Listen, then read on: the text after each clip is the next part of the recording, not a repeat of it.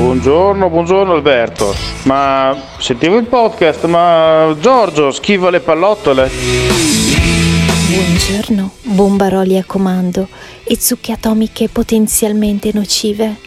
Dopo la puntata revival di ieri, tra fini, D'Alema e musiche anni ottanta potenzialmente dimenticate, ci siamo resi conto che questo è un paese per vecchi di mm, mamma mia, ma i giovani che fine hanno fatto? Dai, fate sentire la vostra voce. Qui è il Morning Show, vi vogliamo bene. La sottoscritta poi i fringuellini non li disdegna proprio per niente, anche tutti gli altri comunque. Ciao ciao, Lover Boys. Vincere! Ma buona con sta roba da fascista. Ma come buona? Guarda che c'è stato il centenario della marcia su Roma, eh? Ma cosa me ne frega, dai che dobbiamo andare a fare tutte quelle siepi là. Oh, ma sempre alle siepi pensi, ma appolegato al papà fascista, il tiramidux. Ma che tiramidux? Ma com'è che quando, da quando ascolti quella radio di merda sei andato fuori di testa? L'occhio del Duce brilla, vivo nei suoi balilla, se alla scintilla d'amor che un dì dal suo gran coro uscì. Sì, Rotti sì. Maroni.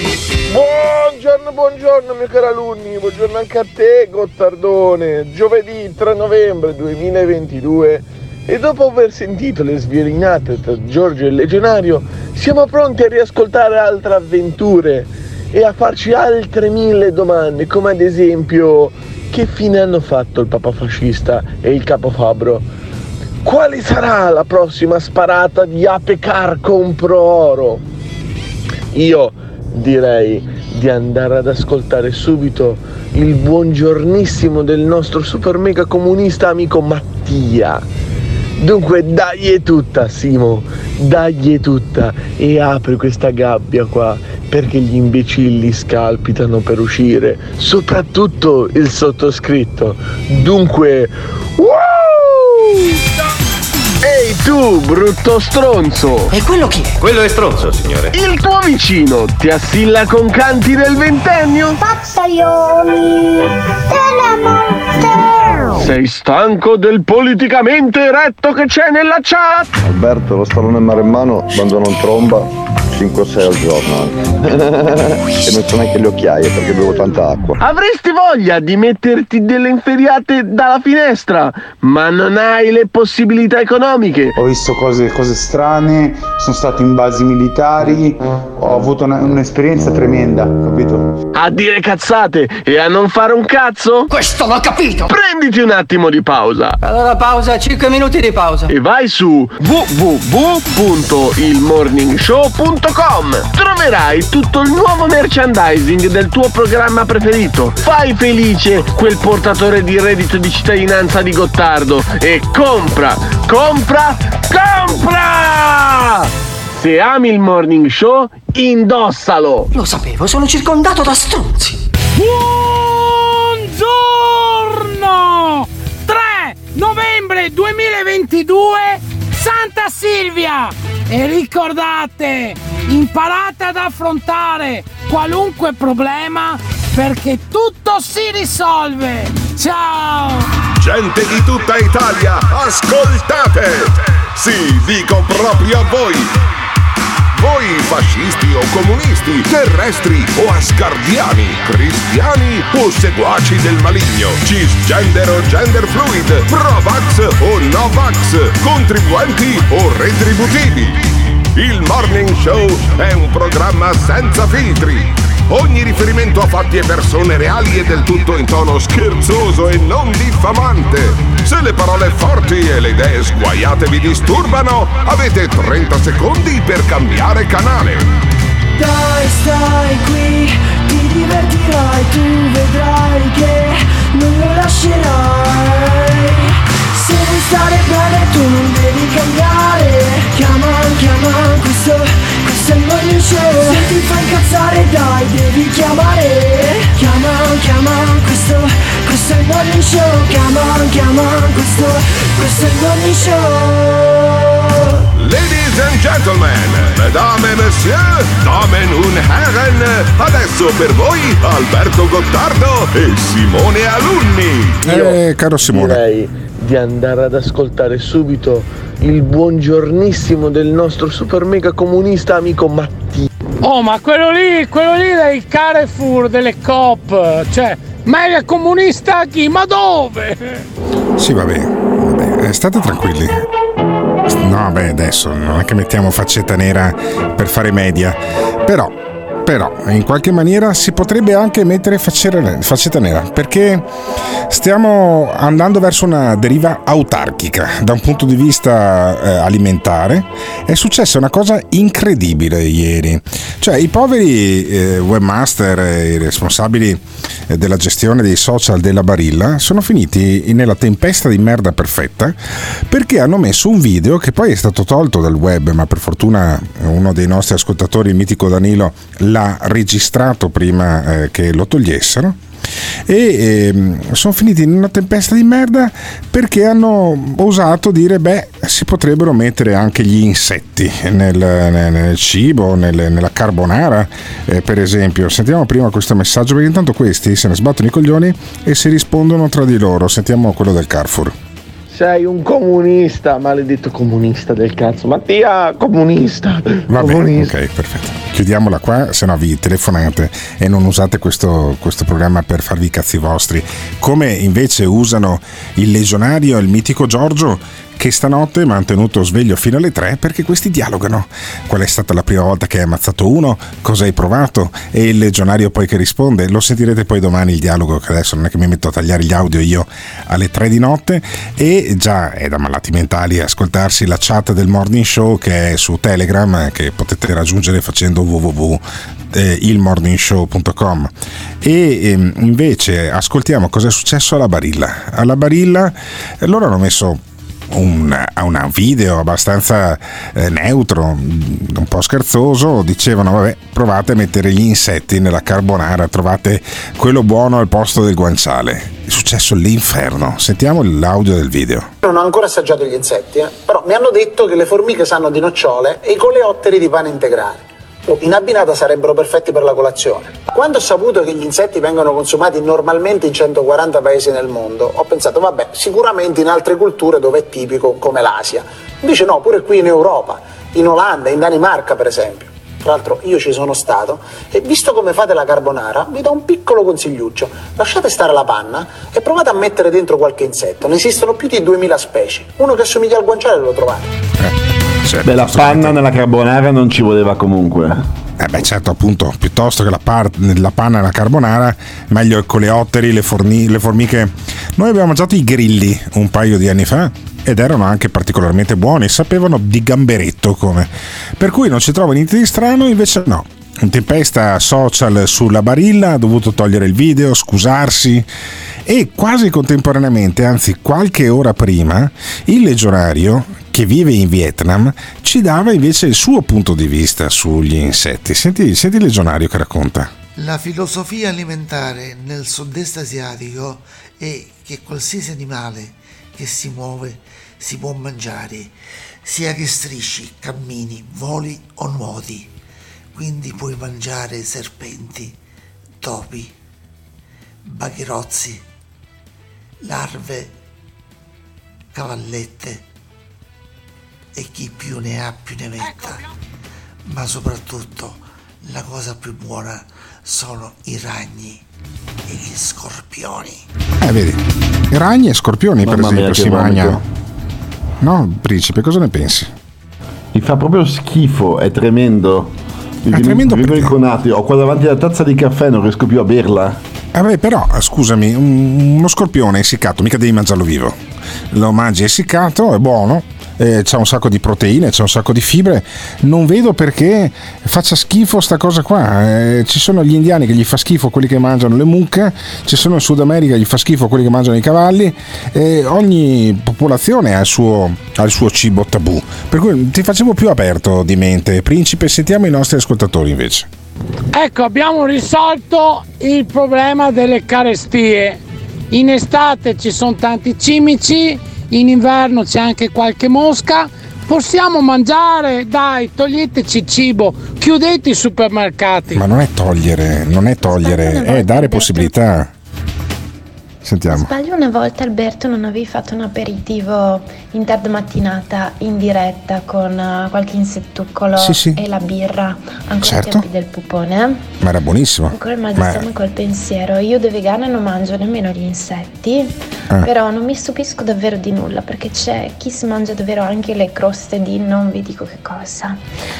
Comunque, sentiamo un po' le esperienze della gente, che Guarda. Ci divertiamo. Mi stupisce di più un vegano di uno che mangia gli insetti. Cioè, gli insetti sono buonissimi. Secondo me è molto più innaturale eh, non mangiare la carne, non mangiare le uova, non mangiare il formaggio, piuttosto che mangiarsi eh, delle larve, quelle grosse per esempio, che mangiano gli aborigeni, che devono essere buonissime poi tra le altre cose. Oppure mangiarsi dei grilli essiccati o delle, degli scorpioni o delle, delle cavallette. Adesso i cimici credo che facciano abbastanza schifo al cazzo anche da essiccati. Però è, è, è, fa molto meglio mangiare gli insetti che non, che non evitare del tutto mangiare la carne o di evitare del tutto di mangiare le uova o il formaggio. Io la vedo così, però eh, ditecelo, diteci cosa ne pensate voi, perché io voglio, voglio capire bene questa cosa degli insetti, se è una tempesta social oppure se siete schizzinosi come il principe che dice: oh, che schifo, c'ho la tazza di caffè, eh? Mi va di traverso. Principe, che cazzo, cioè, avrai mangiato anche tu qualcosa di strano in vita tua? La cosa più strana che ho mangiato è la zebra. La zebra, vabbè, la zebra sarà tipo, tipo l'asino. Sì, esatto, cazzo sarà la zebra. Esatto. È proprio tra l'asino e il pollo, direi. Ecco, allora a questo punto eh, abbi pazienza. Io non lo so, non ci vedo niente di strano, non ci vedo niente di, di primitivo. Anzi, io credo che possa far bene, perché gli insetti producono delle proteine più ecosostenibili che non le vacche, per esempio. Fa, credo che si faccia molto peggio al pianeta andare a mangiarsi un hamburger da McDonald's piuttosto che mangiarsi Eh, due etti di eh, non lo so di, di insetti, di, di grilli, eh, probabilmente sì, probabilmente consuma meno acqua, eh, produce meno anidride carbonica e probabilmente fa anche meno, eh, meno male alla linea e al fegato. Quindi, però Alberto, tutta... quello che io non riesco a capire è questo. Dieci anni fa i Barilla furono travolti da una discussione quando avevano detto che non volevano mettere le foto degli omosessuali nella pubblicità. No, allora no, non era così. Eh, Piero Barilla aveva risposto ad una domanda di Giuseppe Cruciani e gli aveva detto: guarda, per me la famiglia tradizionale, quella la famiglia Barilla, è quella fatta dal, dal, da mamma, dal papà e dal bambino nel mulino bianco. È successo l'inferno, ha dovuto prendere a livello planetario, ha dovuto prendersi un consulente americano gay che poi gli eh, rifacesse una verginità da un punto di vista comunicativo. Adesso sono ancora all'attacco sui Barilla per quanto riguarda gli insetti. Quindi tu non devi toccare eh, i cibi tradizionali, e però invece le famiglie possono anche essere fatte da due uomini con i baffi che si tirano su i figli di uno dei due che gli ha affittato l'utero un'altra disperata. Per cui, eh, ma io oh, mi aspettavo che i, so- i socialisti, i socialdemocratici e quant'altro invece fossero molto più per eh, mangiare gli insetti eccetera. No, guarda, eh, la cosa è molto semplice. In Italia non si può più dire un cazzo. Cioè, questa vicenda degli insetti ti dimostra che non puoi più dire un cazzo, che qualcuno ti crocifiggerà sui social. Io credo che sia questa la grande lezione, ma sentiamo i nostri ascoltatori al tre sette nove, due quattro, due quattro, uno sei uno. Stanno già arrivando i messaggi, quindi fammi sentire i messaggi, Simone, e poi riflettiamo un attimo. Ma sta roba degli insetti è una cosa che ha senso? Eh, è più pericoloso essere vegani? È più pericoloso mangiarsi eh, due Big Mac eh, a mezzogiorno? Oppure in Italia non si può più dire un cazzo? Ditecelo, come stanno facendo già i nostri ascoltatori al tre sette nove, due quattro, due quattro, uno sei uno. Ma io, secondo me, io gli insetti ce li ho al listino, è eh, da ordinare, cazzata a parte. Ora, piuttosto che ordinare gli insetti mi taglio i coglioni, tatuati, però dovrei averci il listino. Alberto, la balena, devi provare la balena, è fantastica. Vabbè, ma vi fumate duecento sigarette al giorno e, tutte fu- e rompete i coglioni per due insetti? Ma, ma, ma mangiate di due insetti che non fanno mica male. e se fanno schizzignoso il principe poi magari starà sorseggiando il caffè Black Ivory Coffee, no? Quello cacato dagli elefanti. Come dice il principe, se tanto mi dà tanto, se la Barilla allora per gli omosessuali aveva fatto questo casino e oggi c'è questa libertà e dappertutto, e tra qualche anno ci saranno insetti dappertutto da mangiare. Yeah! Nel sud-est asiatico, specialmente in Cina, nel cinquantanove c'è stata un'enorme crisi di fame che eh, sono morti minimo venticinque milioni di cinesi per fame. E la, eh, il governo ha detto appunto qualsiasi cosa si muove è commestibile. Da lì è partito. Sono partiti a mangiare topi, gatti, cani e, e, e, forse, anche, e forse anche i cadaveri. Ogni volta, ogni volta, ogni volta, ogni volta, ogni volta, ogni volta, ogni volta, ogni volta, ogni volta, ogni volta, ogni volta, ogni volta, ogni volta, ogni volta, ogni volta, ogni volta.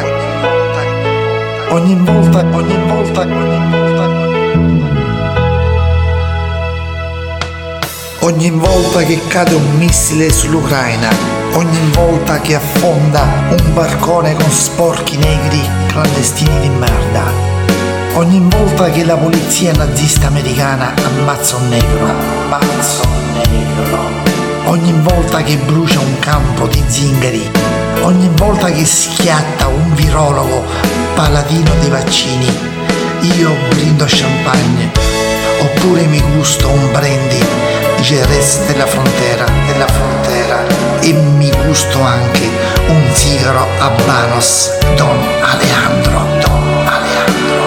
Il male del mondo sono soltanto i buonisti del cazzo. Noi dobbiamo essere cattivi, sempre cattivi, massicci e incazzati, incazzati. Le disgrazie degli altri ci fanno solo godere come scimmie, solo godere come scimmie. This is the morning show. Hai visto, principe? Hai visto che, part- che paese fortunato siamo noi? Nella prima settimana di governo Meloni l'emergenza in Italia non è il caro bollette, non è le aziende che chiudono, il debito pubblico, non è la disoccupazione, non ci sono neanche gli sbarchi eh, dei migranti come, migra- come emergenza. La grande emergenza è un rave in un capannone a Modena. Senti che musica che mette Simone Alunni sottofondo. Che roba è questa qua, Simone Alunni? È un disco di Franchino. Dico, disco di Franchino. Chissà da dove cazzo le tiri fuori queste robe qua. Però effettivamente è adeguato. È adeguato come tappeto musicale per commentare quello che è successo a Modena. Anzi, quello che non è successo a Modena. Cioè c'erano qualche centinaio di sfondati dentro un capannone vuoto che facevano un po' di musica e volevano festeggiare così Halloween. È successa un'emergenza a livello nazionale. Ma i rave, gli svi...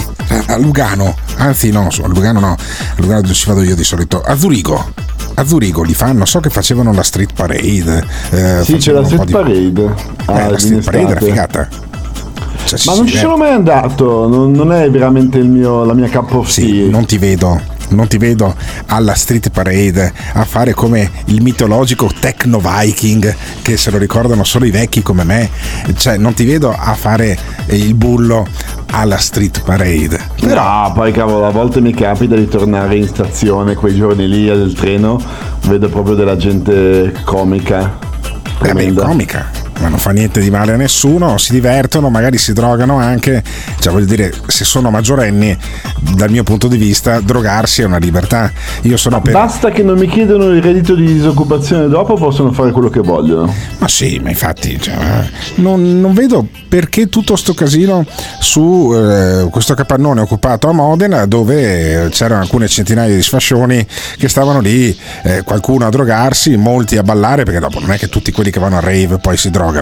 E, e invece no, e invece è diventata un'emergenza pazzesca e se ne è occupato nell'ordine Mario Giordano, che fa già ridere così. Tra l'altro ho letto che eh, è in lizza per diventare il direttore del T G due. Ecco, io la troverei una cosa fantastica. Mario Giordano, direttore del T G due, darebbe una sferzata a quella rete, sarebbe una roba straordinaria. Io tifo tantissimo per Mario Giordano, direttore del T G due, ma eh, sentiamo invece Mario Giordano che parla di questo rave, di questo raduno in un capannone vuoto da parte di gente che un po' si drogava, un po' ballava, un po' magari trombava anche. No, è diventata un'emergenza pazzesca, secondo Mario Giordano. Tutto tempo è che diciamo che lo Stato deve riprendere il controllo della sua, del territorio. Quante puntate abbiamo fatto? Quanto abbiamo urlato? E qualcuno diceva, ma serve qualcosa urlare, ma serve qualcosa urlare. Bene, abbiamo visto succedere una cosa. Abbiamo visto succedere una cosa. Abbiamo visto che, cara Patrizia, cara Geta, caro Antonio, abbiamo visto che, cara Moni, abbiamo visto che un rave party si può fermare. Oh, eh, e Mario Giordano dice, vi ricordate la Lamorgese? E invece no, e invece adesso sì che spezzano le reni a questi stronzi. Una cosa illegale, lo Stato può arrivare lì e dire, ehi Ciccio, cosa fai? Si può fermare.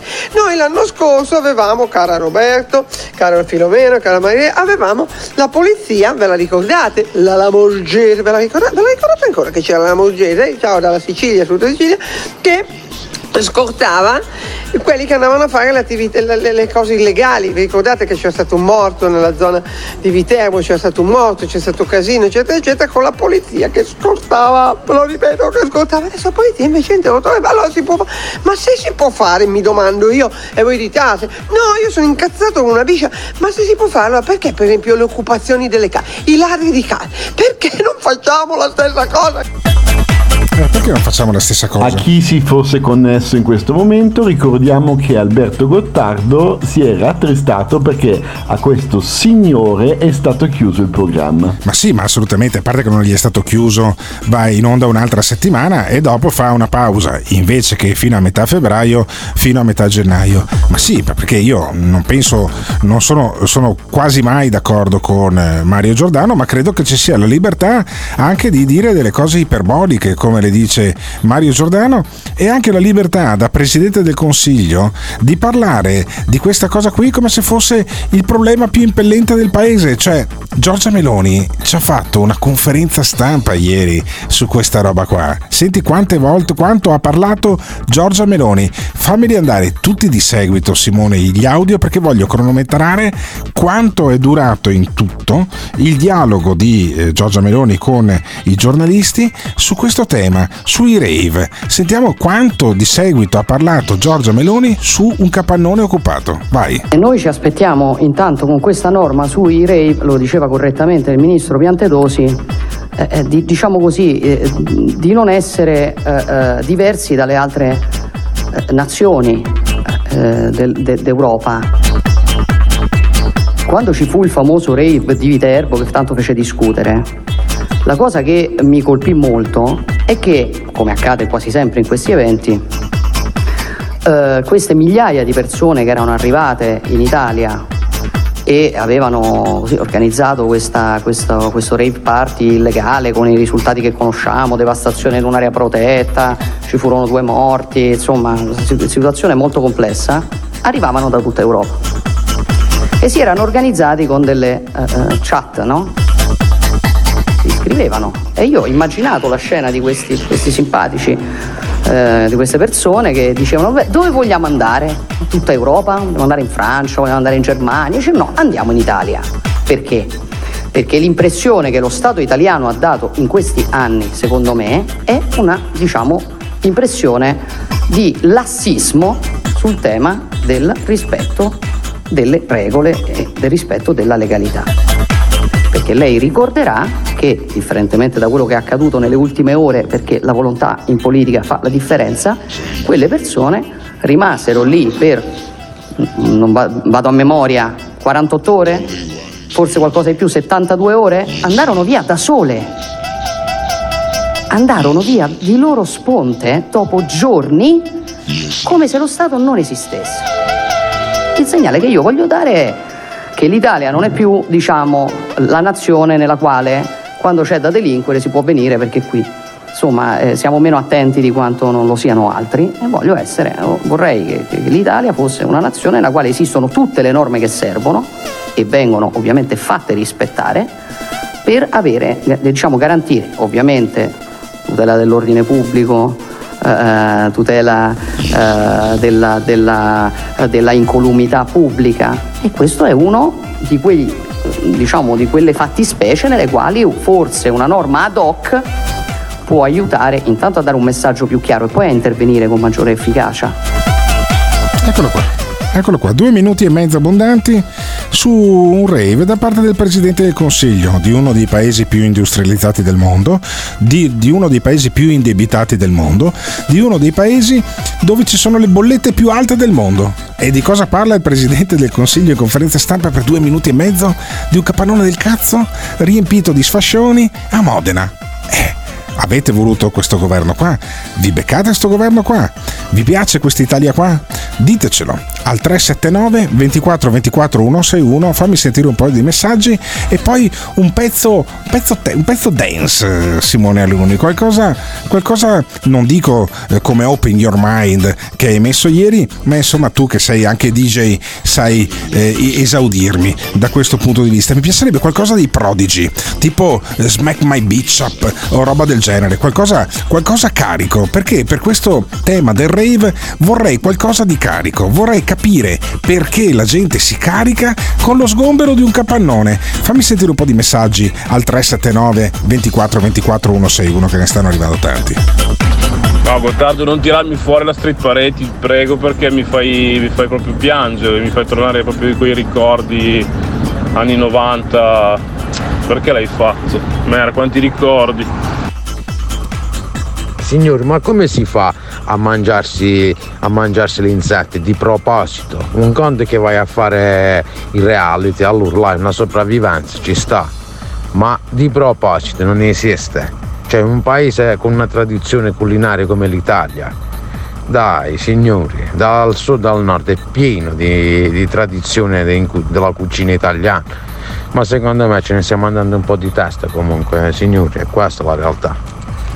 Andassero a fare in culo questi perbenisti qua, ambientalisti di merda. Fascioni, come dici tu, hanno rotto il cazzo, non erano duecento trecento, erano più di cinquemila. Zingari, disadattati, sporchi, luridi, ubriachi, drogati. Ma di cosa stai parlando, Alberto? Ma di cosa stai parlando? Hanno fatto bene, anzi, le pene, a mio parere, sono molto restrittive, no, restrittive, sono molto, diciamo, banali. Io sono andato giù più pesante, altro che tollerare queste schifezze. uno, due, Polizei.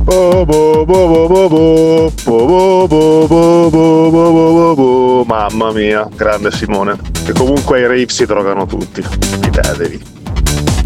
Alunni, mi fai risalire la pastiglia del novantotto così, eh? Oh, oh, oh, oh, oh. Cocorico, mi ci fico. Non so, eh, adesso se è normale, se va bene che la gente si droghi, eh, va bene. Se, se per te, Gottardo, dici che è normale, va bene, va bene. Se tirano la cocaina così, la sniffano, cioè penso che no. Il rave più triste della storia è quello in cui arrivano le autorità e tutto finisce con le strette di mano. Ma che roba è? E la Meloni, mamma mia, troppo prosaica davvero. Da che mondo è mondo si sa che spesso il rave uguale drogati, quindi per il pensiero collettivo ovviamente la Meloni ha fatto bene, ha fatto bene perché ha tolto la possibilità ai drogati di fare feste. Poi se vogliamo aprire un discorso sui benefici eh, o i pregi e i difetti dei rave, quello è un altro capitolo, è un'altra situazione, però eh, la gente è contenta, stesso davanti al bar senti i vecchietti che, che dicono vecchietti, poi la gente magari di sessanta anni, eh, non, non anzianotti decrepiti, e dicono eh, avete visto adesso Meloni ha tolto, fa fare più le feste ai drogati, fa bene questo e quell'altro, quindi lei ovviamente, come una parte dell'elettorato vuole quello, è felice, ci fa le rassegne stampe, la porterò avanti alla lunga. Sicuramente un domani, mo- molto domani, dirà pure: io ho fatto questa cosa, vi ricordate quando ho fatto la legge sui rave? Adesso ci inventeranno pure qualche nome simpatico, anzi coniamolo noi il termine simpatico, se avete voglia. Io avrei fatto sgomberare Java Beach Party, cioè l'avrei sostituito con Rave Beach Party. Eh, sapete quanti milioni di euro ho guadagnato quel pezzo di merda? Quanto si è avvelenato Alberto, quanto si è avvelenato, perché ha vinto la destra e Giorgia Meloni, stamattina ancora di più, mamma mia, cioè incredibile, anche il tuo amico Calenda ha detto che Giorgia Meloni ha fatto bene a mettere questa legge e questa sfattispecie, quindi bah, se vi brucia troppo il culo a voi di sinistra sta roba, eh? Che Giorgia Meloni sta governando e sta facendo le robe anche piccole, ma le sta facendo, che per negli ultimi vent'anni si sono grattati i coglioni tutti e hanno fatto solo reddito di puttananza. Cioè Gottardo, tutti meravigli della Meloni quando per esempio prendo una cosa, la, il ministro degli interni Lamorgese ha dovuto rendere conto in Parlamento e parlava che il carabiniere della polizia della Digos lui stava controllando il movimento ondulatorio dell'autoblindo. Ma dai, ma allora sono tutti uguali. È che tu lo guardi da una parte un po' sinistrorsa, gli altri la guardano da una parte destrorsa, ma sono tutti uguali. Alberto, dai, hanno fatto benissimo, non diciamo cazzate. Non diciamo cazzate, ma le hai viste le immagini di come l'hanno ridotti? E quello ridotto meglio sembrava il demone scimmie in una serata peggiore. Dai, dai, non diciamo cazzate, non diciamo cazzate. Se sono ridotti ad andare eh, in un capannone in maniera illegale, ci sarà un motivo. E sai qual è? Perché si vogliono spaccare a merda. Dunque per me se ne possono andare a fare in culo. Se ne possono andare a fare in culo. Hanno fatto benissimo le forze dell'ordine, ha fatto bene la Meloni, ha fatto bene tutti. Affanculo. Gottardo, è facile. Non ci sarà un rave alla settimana. Per cui appena arriverà il vero freddo e arriveranno le bollette ancora più pesanti, la gente si lamenterà e si dimenticherà il rave party. Questa è la classica luna di miele con il polivo che dura bene o male sei mesi, questa secondo me, data la situazione, dura meno. Vai ad ascoltare il signor Bompani lì a Modena, vai ad ascoltare cosa dice il signor Bompani relativamente al suo capannone. Io posso avere anche un, una proprietà, tenerla vuota, ma nessuno, dico nessuno, ha il diritto di entrare dentro e fare il cazzo che gli pare.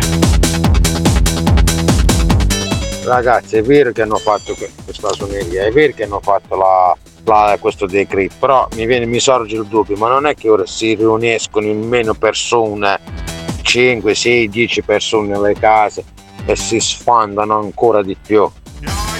E questa domanda ce la siamo posti, che là si, si drogano in massa, ok, l'abbiamo capito tutti, però il problema è che comunque si ritroveranno di nuovo a farsi forse ancora di più. L'ascoltatore che ti dà del rosicone di sinistra mi deve far capire una cosa: se sono riusciti a fermarli adesso, per cui il rave non si è fatto, li hanno bloccati, che senso ha fare una legge nuova? Questo mi deve spiegare.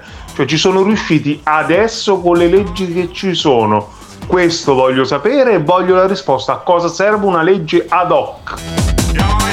Auspico che il ministro Piantedosi prenda anche provvedimenti nei confronti di quei maranza che girano sui treni a rompere il cazzo ai controllori, alla gente che sta a lavorare, alla gente che giornalmente viaggia.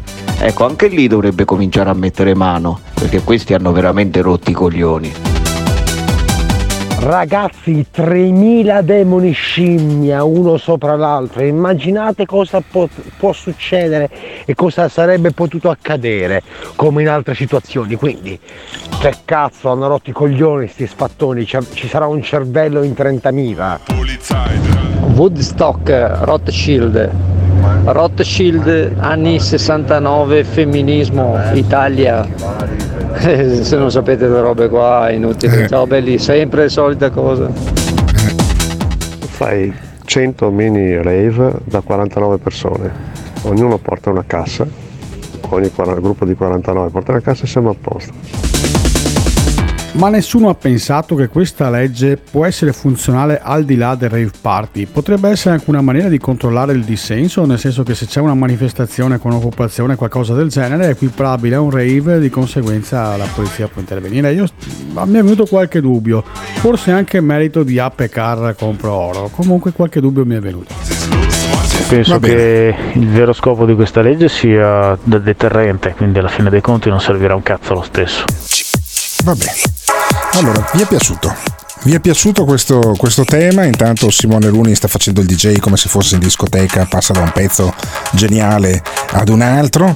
Eh, non lo so, io, a me vengono in mente solo robe molto pop, eh, tipo eh, Color mister Vane o roba del genere. Tu mi butti su roba veramente pazzesca e avevo chiesto i Prodigy, non ho avuto i Prodigy, ho avuto questi. No, molto meglio, molto, molto meglio. meglio una cosa così tipo Tomorrowland, no? Sì, sì, esatto, bravo, bravo. Tomorrowland, così. Simone Alunni, cazzo, sei veramente un grandissimo. E allora continuiamo, visto che vi piace, continuiamo. Un grandissimo cosa, però. Sei un grandissimo conoscitore di musica, sei anche un grandissimo leccatore di figa, ma comunque, no, questo lo so solo io. Ma io eh, ringrazio Simone Alunni perché appunto ci delizia con la sua musica e continuiamo a parlare dei rave. Eh, rave che hanno poi eh, delle personaggi iconici e allora abbiamo la sfasciata del rave, intervistata non mi ricordo più da che testata. Sentite la sfasciona che racconta come funzionano le cose al rave. A differenza di quanto traspare fuori, non è una cosa organica, non è un movimento organizzato, noi non abbiamo un manifesto politico, non ci sono direttive, non ci sono regole ed è proprio questo il bello. Noi siamo tremila, quattromila, diecimila persone a volte che si riuniscono insieme senza avere una direttiva e tutti sanno esattamente quello che devono fare, chi cucina, chi monta la musica, chi ha le bancarelle dell'artigianato. Qua a noi non ci manca niente, noi siamo uno stato a tutti gli effetti, ci mancano i francobolli, eh, la carta costituzionale. Cioè, cos'è? Un campo scuola dell'azione cattolica praticamente, fanno i turni, c'è chi pulisce i bagni, chi cucina, chi porta fuori la spazzatura. È meravigliosa sta cosa qua, ma allora andate a fare un campo scout, perché dovete rompere i coglioni dentro a un capannone? Cara la mia sfasciona, sentiamo e ancora i messaggi che stanno arrivando al tre sette nove, due quattro due quattro uno sei uno. Senti come spinge Simone Alunni, dagli forte Simone! È noto con piacere che da circa dieci minuti, quindici minuti, quello che cazzo è, che gli ascoltatori si concentrano a parlare di questo rave party come se il rave party non ci fosse mai esistito e questa è stata la prima volta che c'era un rave party nella terra. Eh, i rave party sono sempre stati, eh, ci sono stati fino a ieri, non c'era bisogno di fare una legge nuova perché la polizia riuscì a sgombrarli comunque, eh, quindi è, dal mio punto di vista è soltanto un'operazione di distrazione di massa perché il governo non riesce ancora a mettersi d'accordo sugli aiuti alle famiglie per quanto riguarda le bollette e le aziende. Però voi continuate a parlare di rave party, continuate a dividerli tra destra e sinistra, tra i rosiconi di sinistra e invece quelli che vogliono l'ordine di destra, continuate a fare così e vedrete che andrà tutto bene. Simone, comodo di Mauro Picotto per favore, poi basta, poi torniamo agli Iron Maiden che sono tanta roba molto meglio, però un po' di, un po' di nostalgia dai, con sto governo ci meritiamo un po' di nostalgia. Svegliatevi. Mm, un grandissimo leccatore di figa, mm, non lo so, non lo so, ma ad Alunni piace la figa? Mm, non lo so. Mm. In console Gottardo e al microfono il grande principe Maurice da Zurigo. Cocorico, vai! No, fammi capire, se questo qui vuole uno stato occupato, andasse a Cristiania che già là c'è e comunque sia la informo, vorrei informarla che anche a Cristiania ci sono delle regole. Appena ho sentito siamo uno stato vero e proprio, non lo so, per magia, e non c'entrano niente le mie idee politiche, mi, mi si è materializzato un pezzo in testa, giuro, è eh, uno scherzo. No, ma qua le distrazioni di massa, cioè mh, è la sinistra che sta facendo così adesso. Eh sì, è la sinistra che sta facendo eh, casino, che sta dando una grande sponda alla destra, perché se non avessero eh, reagito probabilmente questa polemica non sarebbe arrivata fino a ieri, fino a oggi, non avrebbe fiammato gli animi anche del Morning Show. E allora ci prova, prova a metterci una pezza il governatore dell'Emilia Romagna Bonaccini, che però non si sente un cazzo, sembrerebbe che diventi lui il segretario del Partito Democratico, chissà cosa cambierà. Io spero che chiami un fonico, potrebbe chiamare Simone Alunni per far sentire meglio le cose che dice davanti al microfono, perché si sente davvero poco. E comunque lui dice, beh, hanno fatto tutti un egregio lavoro, cioè dice il governatore della, dell'Emilia Romagna, quindi ha capito che la gente sta dalla parte di sta puttanata. Dopodiché io sono rimasto in contatto con il ministro dell'interno, con il prefetto Piantedosi, con la prefetta Camporotta di Modena, con il questore Fontesa, con il sindaco Buttarelli, e credo davvero che abbiano fatto tutti, ognuno per la propria parte, un egregio lavoro. Anch'io sono d'accordo con le sue parole, per fortuna si è svolto tutto con consenso, senza alcun incidente. E poi dice una cosa di sinistra: ogni forma di illegalità va contrastata. Io sono di quelli che pensa che ogni forma di illegalità va contrastata, e quindi occupare uno spazio abusivamente, senza permessi, e soprattutto uno spazio non agibile, che quindi avrebbe potuto mettere a rischio l'incolumità stessa di chi c'era, non va bene. Così come non, si, non è giusto creare disagio, come è stato arrecato a cittadini, residenti, attività economiche. Sentiamo un ascoltatore di Bologna cosa ne pensa.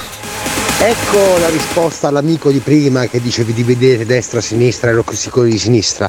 La risposta è quella della ragazza: questi pensano di fare come cazzo vogliono, cioè abbiamo capito la storia, non funziona così, a casa mia tu non fai così. Non fai così, lo dice anche Feltri, che dice che sono dei ragazzacci senza arte né parte. Feltri. A Modena hanno fatto uh, una riunione illegale, migliaia di, di ragazzacci che stanno lì senza arte né parte, uh, diciamo così, a divertirsi. Io non capisco dove sia il divertimento, visto che loro non fanno che imbriacarsi e imbottirsi di sostanze stupefacenti che li rendono, li rendono più cretini di quanto già uh, non siano. Eh, disse quello che invece non è che si sfonda di alcol, no eh? No, no, no, no, Feltri sempre sobrio. E poi parla di Halloween Vittorio Feltri.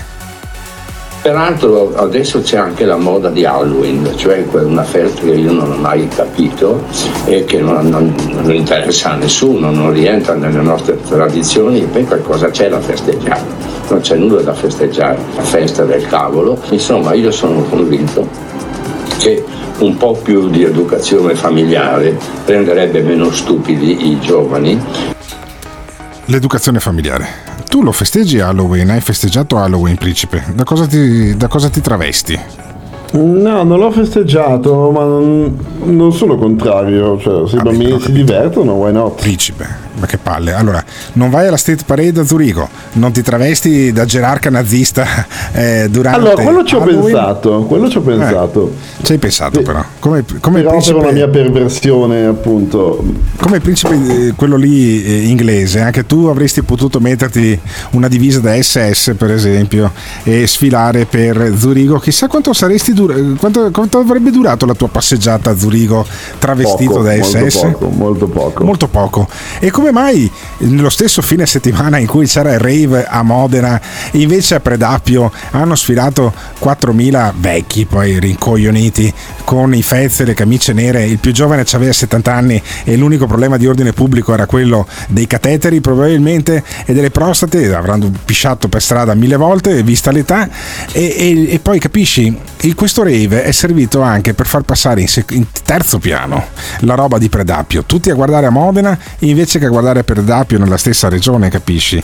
Poi alla fine è eh, anche ma il questo. tema è proprio questo, cioè mentre quei deficienti che sono andati a Predappio, tra l'altro non tutti vecchi, eh, perché la cosa no, che poi mi era tristato è la cosa tremenda, però, è che c'erano anche dei ragazzini con la divisa. Sì. E la mamma, quando è stata intervistata, ha detto: ma scusi, ma suo figlio se va in giro vestito così? La risposta è stata: eh, ma a lui piacciono le divise. Certo. Quindi è proprio un paese merdoso dove il valore è avere la divisa, fare il culo ai poveracci e sentirsi col cazzo duro a dire che la gente non può andare a ballare. Ecco, vedi, allora probabilmente è una grande morale quella del principe, ma sentiamo ancora i messaggi al tre sette nove, ventiquattro, ventiquattro, centosessantuno. Ecco la risposta all'amico di prima che dicevi di vedere destra, sinistra, ero sicuro di sinistra. La risposta è quella della ragazza. Questi pensano di fare come cazzo vogliono. Cioè, abbiamo no. capito la storia. Non funziona così. A casa mia tu non fai così. E poi? Ok Simone, però adesso ti prego, dai, basta con questa musica, sì? D'accordo? Dai. E per compensare, non lo so, mh, Sepoltura, ecco, sì, giusto per gradire. Grande Simo! Alberto, ti ricordo che la Meloni ha anche reintegrato le persone che erano state ingiustamente sospese col, sì, col Nazi Pass. Ne parliamo dopo, dai. Ma va bene, è chiaro che il rave party non era autorizzato e non andava fatto eh, in quel luogo, in quei modi. Va benissimo, siamo tutti d'accordo, penso. Um, chi non è d'accordo evidentemente è distaccato dalla realtà. Però eh, il problema è che noi siamo eh, stiamo parlando di questo da qualche giorno ormai. Dall'inizio della settimana, cioè, è davvero questo il problema più importante che abbiamo? È davvero questo il miglior uso del tempo dei nostri rappresentanti pubblici, dei nostri governanti? È, è, è così? Quali sono i parametri per dire questo è un rave party? No, mi interessa perché i prossimi concerti voglio farli in giro per un vigneto e non vorrei essere arrestata. Ecco, solo questo. Ma scusa un attimo Gottardo, ci sono dei miei amici qua a Genova, ma lo fanno anche a Milano e tutto, che mh, affittano le discoteche e tutto e fanno delle serate rap, no? Ok? Ma eh, cosa sono, coglioni loro? Che devono affittare, devono pagare i locali per organizzare gli eventi, poi per carità gli rientrano i soldi, ci vanno anche a guadagnare perché comunque le serate vanno bene e tutto, ma sono dei coglioni loro che spindono soldi per affittare dei locali delle, e fare delle cose, tutti in legalità, mentre arrivano poi sti marcioni del cazzo che, come ha detto un ascoltatore prima, hanno un cervello in trentamila, sono trentamila demoni scimmia e tutto, e occupano delle strutture abusivamente, si spaccano a merda, fanno delle cose dell'artigianato, ma vaffanculo, hanno fatto bene, hanno fatto tutti i coglioni tranne loro, no? Tutti, minchia, gli piace andare col culo degli altri, ma, ma hanno fatto bene, Gottardo, hanno fatto bene. Ma io vedo tanto pessimismo, ci sono anche dei lati positivi su questi rave party, ad esempio c'è un sacco di sorca giovanissima, bellissima, strepitosa, basta lavarla un pochino, curarla come il peggio. Giusto, giusto, una volta giusto. Che l'hai curata e raschiata per bene diventa un'ottima patatina. Parole fresca. Sante. Anche perché là mi sa che i maschietti sono tutti quanti impotenti, perché tra alcol e droga secondo me là non chiama nessuno, quindi ci sono anche dei lati umanamente positivi. Sì, sempre mamma mia, fa molto ragione. Zurigo non ha mai partecipato a un rave, non si è mai travestito ad Halloween, non, non è mai andato a ballare. Ma che cazzo di gioventù hai avuto? Effettivamente. Non hai fatto mai una canna, sei mai andato con una troia, non hai mai fatto un cazzo nella tua vita. Mamma mia che vita triste. Oh, questo è il principe, questo è il principe, ma non bullizziamo il principe, perché il tema non è sei uno sfigato. Sono tutte medaglie quelle che mi ha detto questo signore. Scusami? Sono tutte medaglie quelle che mi ha detto questo sì, signore. Non è che è obbligatorio andare ai rave, farsi la canna, andare con una troia. Io non mi sono fai, praticamente mai fatto una canna, ma sono fatti un paio, non mi facevano nulla. Non sono mai andato con una prostituta in vita mia. Non sono mai andato a un rave, ma ho avuto una gioventù assolutamente divertente. Cioè, si può divertirsi anche senza sfasciarsi per forza. Però evidentemente in un paese di vecchi questa cosa che i giovani si divertano dà fastidio, e questo Giorgia Meloni lo ha capito, è passata da essere il ministro della gioventù a essere il ministro dei vecchi rancorosi, evidentemente è così, vi piace un'Italia così, vi piace un'Italia in cui i giovani non possono fare un cazzo perché sono gli stronzi, sono gli sfascioni, devono andare a fare in culo, ditecelo al tre sette nove, ventiquattro, ventiquattro, centosessantuno. Ci sono cose che nessuno ti dirà.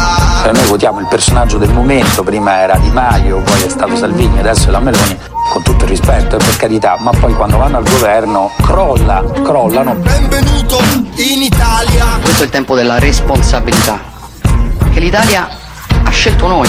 In Italia.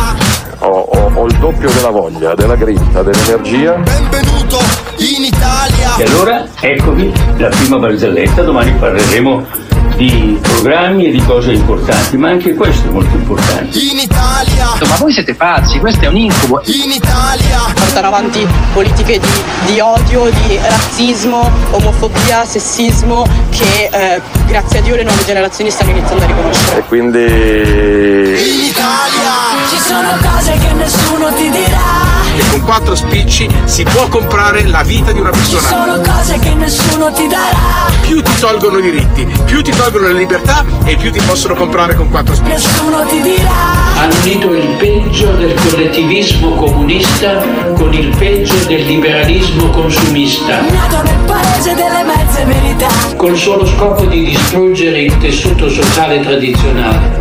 In Italia. E quindi non la tradiremo. This is the morning show. Mamma mia Simone Alunni, qui si vola sul muletto con i Prodigy. Mamma mia Simone Alunni, sei un mito, sei un cazzo di mito, grande Simo.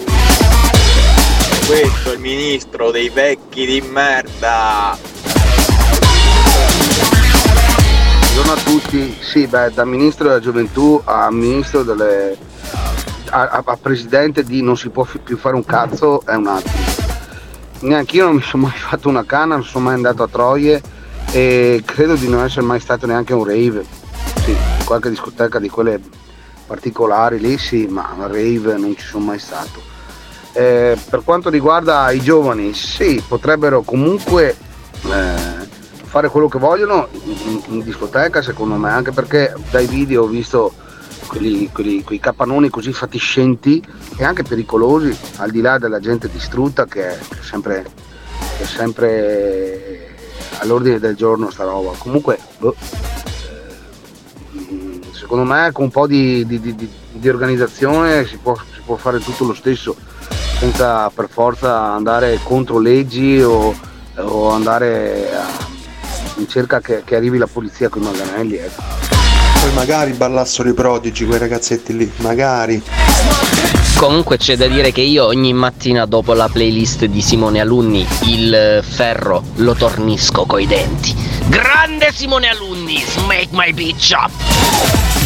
Ehi tu, brutto stronzo! E quello chi è? Quello è stronzo, signore. Il tuo vicino ti assilla con canti del ventennio? Pazzaioli della Monte! Sei stanco del politicamente retto che c'è nella chat? Alberto, lo stallone maremmano abbandono in tromba cinque o sei al giorno. E non sono neanche le occhiaie perché bevo tanta acqua. Avresti voglia di metterti delle inferiate dalla finestra, ma non hai le possibilità economiche. Ho visto cose, cose strane, sono stato in basi militari, ho avuto una, un'esperienza tremenda, capito? A dire cazzate e a non fare un cazzo? Questo l'ho capito! Prenditi un attimo di pausa. Allora pausa, cinque minuti di pausa. E vai su w w w punto il morning show punto com. Troverai tutto il nuovo merchandising del tuo programma preferito. Fai felice quel portatore di reddito di cittadinanza di Gottardo e compra, compra Compra! Compra! Se ami il morning show, indossalo! Lo sapevo, sono circondato da stronzi! Attenzione!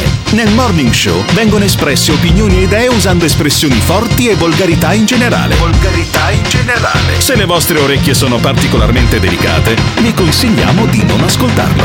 Questo è il morning show. Questo è il morning show. Questo è il morning show. Questo è il morning show. Alberto Gottardo se ne sta a Dubai e da Zurigo il Prisma cerca guai. Se ti piace te vieni con noi, Simone Alunni chiama chi vuoi. No, no, no, Simone Alunni, fammi sentire i messaggi invece che se iniziamo anche a chiamare le persone poi non finiamo più questa puntata. Partecipatissima, perché evidentemente questa roba dei rave, dei capannoni abbandonati, degli sfascioni che ballano piace molto ai nostri ascoltatori. Sentiamo ancora messaggi. Senti Simone, che musica però questa sotto. Playlist te lo dico, per gente come noi un po' age non, non siamo proprio dentro, eh. Noi siamo da disco Ladybug, M- Mosco Disco, quella roba là, insomma, Sylvester, noi siamo quella roba là, no, questa roba moderna. Comunque secondo me di tutto sto discorso c'è un problema più grosso. Io ho una, una band, un gruppetto rock di scapestrati, non facciamo roba neanche pesante. Il problema è che non è una volta sola che i carabinieri, magari nonostante tutte le autorizzazioni, tutte le cose, potevano suonare fino a l'una di notte, magari in piazzetta, così ci hanno rotto i coglioni, ci hanno fatto sbaraccare tutto. Quindi c'è un problema di base. Forse i rave si fanno perché ci sono questi problemi qua. Io non, non mi interessano, non me ne frega un cazzo dei rave. Però se non ti fanno far festa in nessun modo, è normale che prendi un casolare abbandonato in culo ai lupi e vai a ballare. Forse il problema sono è tutto il resto, sono tutte le cose che non ci fanno fare. Comunque quelli che criticano il principe di Zurigo per non aversi mai fatto una canna, sì vabbè, eh, loro si saranno anche divertiti di più da no, giovani, però fatto. Intanto il principe di Zurigo è in un ufficio a muovere bilioni eh, di euro e loro sono in officina, eh, forse bisognerebbe ripensare anche a questi eh, ideali di divertimento, ecco. Non è che farsi una canna e, e il rave significa che ti diverti, eh. Vicino a casa ho un posto che è un parco in mezzo al nulla più totale. Anni fa facevano concerti, facevano suonare praticamente ogni venerdì e sabato, ma gente, gente che ballava, si divertiva. Hanno cominciato ad arrivare le forze dell'ordine, a far abbassare il volume, a fare questo, a fare quell'altro. La casa più vicina sarà un chilometro e mezzo in linea d'aria. Ah sì? E niente, il titolare si è rotto il cazzo e ha detto non faccio più certo. Suonare nessuno. Il infatti... capannone è ancora lì, chiuso. Sì, il capannone, il, questo spiazzo per le feste è ancora lì e non lo usa più nessuno. Ah, logico.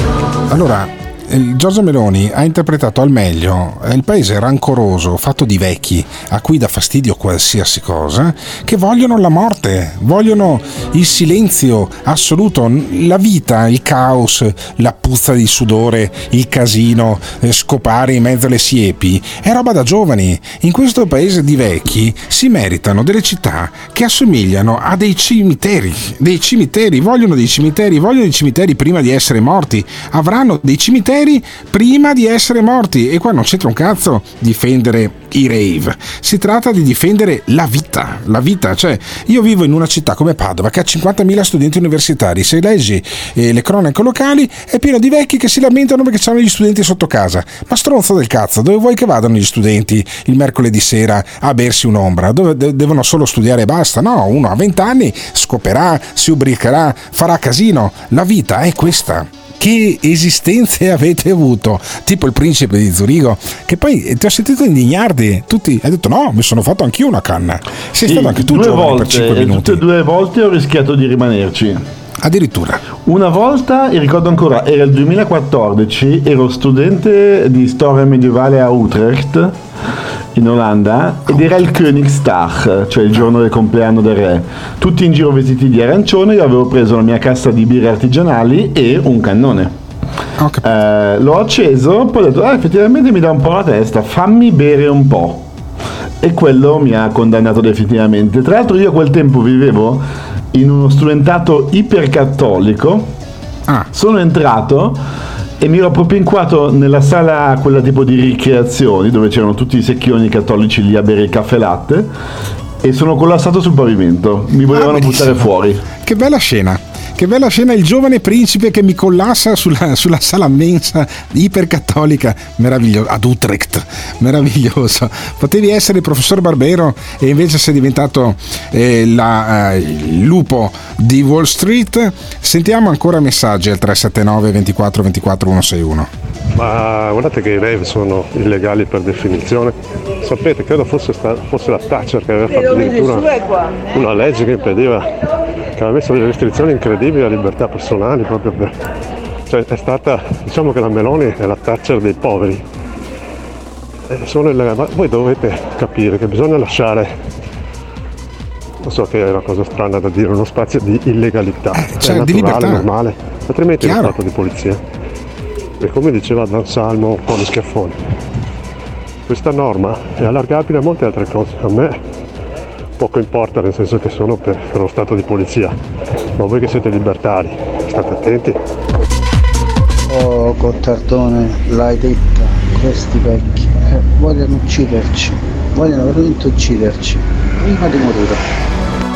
No Alberto, non dire cazzate, porca troia, ho compiuto quaranta anni tre giorni fa e mi metto nei panni di chi si deve svegliare agli orari del cazzo che faccio io, specialmente d'estate con le finestre aperte, bordello, si sente la musica di un rave anche da cinque chilometri di distanza per il casino che fanno. All'ascoltatore, guarda, è un principio filosofico di Platone, ok? Non tutte le cose hanno una correlazione diretta, ci siamo?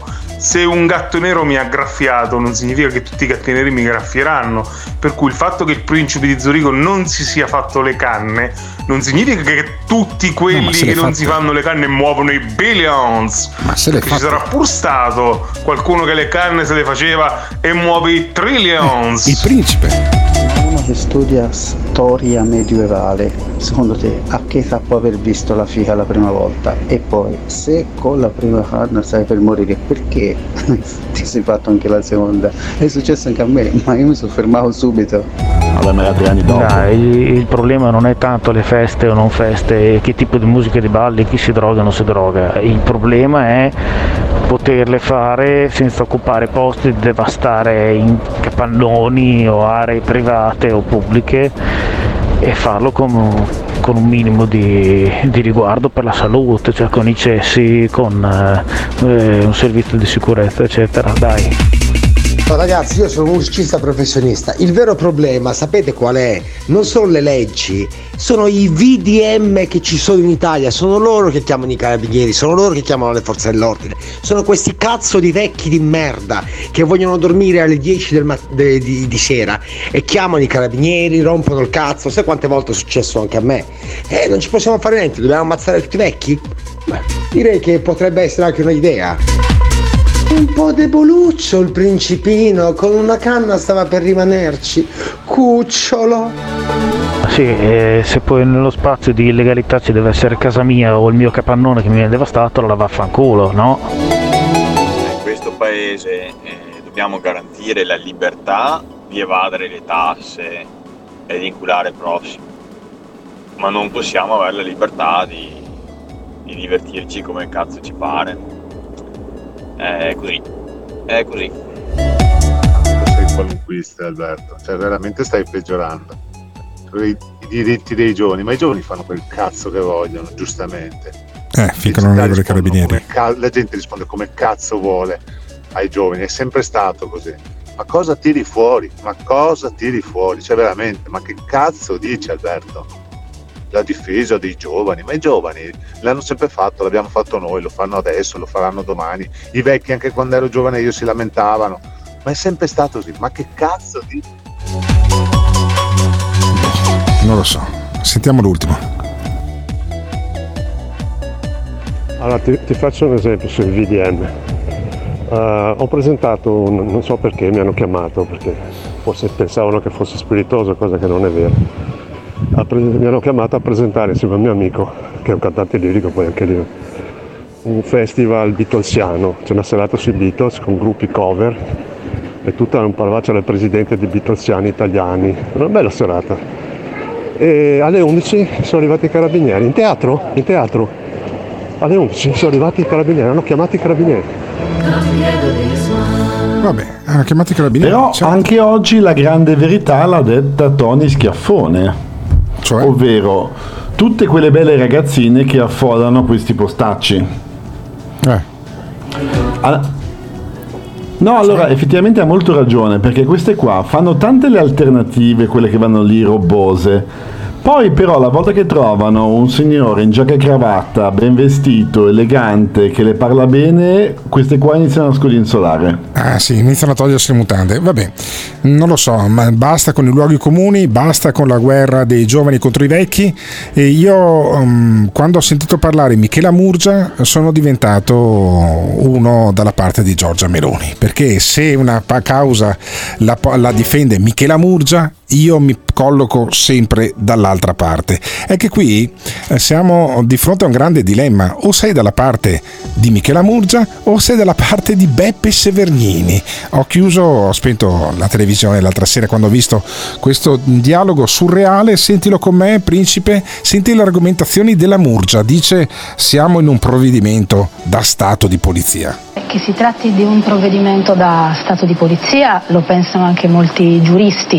Il fatto che si parli di eh, ipotesi di intervento in vista di eh, reati non ancora commessi, sono cose da minority report, come si fa a intervenire sull'ipotesi di reati non ancora commessi. Poi ancora la Murgia, dopo aver citato un film con Tom Cruise, eh, la Murgia, Michela Murgia, dice: c'è stata una reazione sproporzionata. Cioè, non è successo un cazzo, non è volato uno spintone, una manganellata, niente. Questi sono andati via tranquilli, belli, beati, eh, ma è la reazione sproporzionata. Io non sono una giurista, ma è evidente che la reazione che c'è stata è perché davvero è sproporzionato, anche nelle pene che suggerisce. Però io penso che l'obiettivo ovviamente non siano i rave party, perché eh, sono, eh, è, l- è l'idea di dare un segnale di Mm, stop alla tolleranza, a tutto quello che in qualche modo si avvicina a una, diciamo, visione del mondo alternativa. Sì, sì, sì, no, perché sì, però Michela, stai tranquilla, quando presenterai i tuoi libri caccosi non verrà la polizia a sgombrare la Feltrinelli. Ma no, ma poverina, dai. La, la, la, la Murgia però non dice tutte cose sbagliate, dice: beh, guardate che in fondo quello era un raduno di persone giovani. Era un raduno di persone giovani di per Modena, ballare, no? Esatto, un, un raduno di persone giovani per ballare con, um, cioè, credo che il problema per molti sia la questione degli stupefacenti. Beh, effettivamente eh, in qualche maniera gli stupefacenti sono un problema, almeno su questo spero che sia, eh, sia sufficiente dire che assumere gli stupefacenti Eh, in qualche maniera non è una cosa positiva. Però la Murgia dice: no, ma siccome non è un reato, allora si può fare. Ma io vorrei ricordare anche onestamente che in questo paese assumere stupefacenti non è un reato, quindi mandare la polizia contro queste persone, esattamente così come non è un reato ubriacarsi, cioè bere non è un reato, neanche bere fino a sfasciarsi è un reato. Se guidi ti tolgono la patente, sia che tu abbia fumato una canna, sia che tu abbia bevuto troppo.